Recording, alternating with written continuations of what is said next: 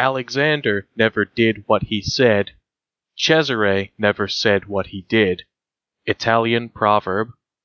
The stories and legends attributed to the Borgias have made them one of the most notorious families in history. Five hundred years after their deaths, they have come to be associated more with incest, political intrigue, murder, and state sponsored violence.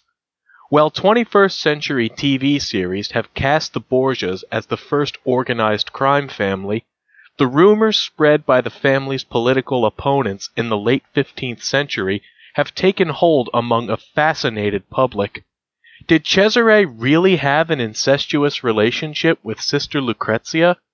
Did the Pope really throw lavish orgies?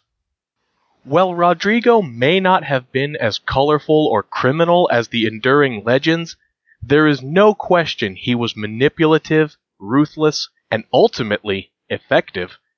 From an administrative standpoint, Rodrigo was a success as Pope Alexander VI, with a big assist from son Cesare. In one of the most famous political treatises in history, Niccolo Machiavelli famously advises those who hold power that it is better to be feared than loved.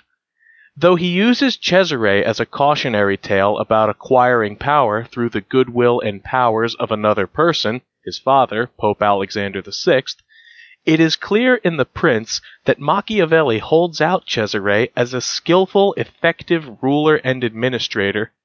In many ways, Cesare has been characterized as the prince Machiavelli tells his readers to be. As one translator of the prince put it, Cesare is cited as a type of the man who rises on the fortune of others and falls with them, who takes every course that might be expected from a prudent man but the course which will save him, who is prepared for all eventualities but the one which happens, and who, when all his abilities fail to carry him through, exclaims that it was not his fault, but an extraordinary and unforeseen fatality.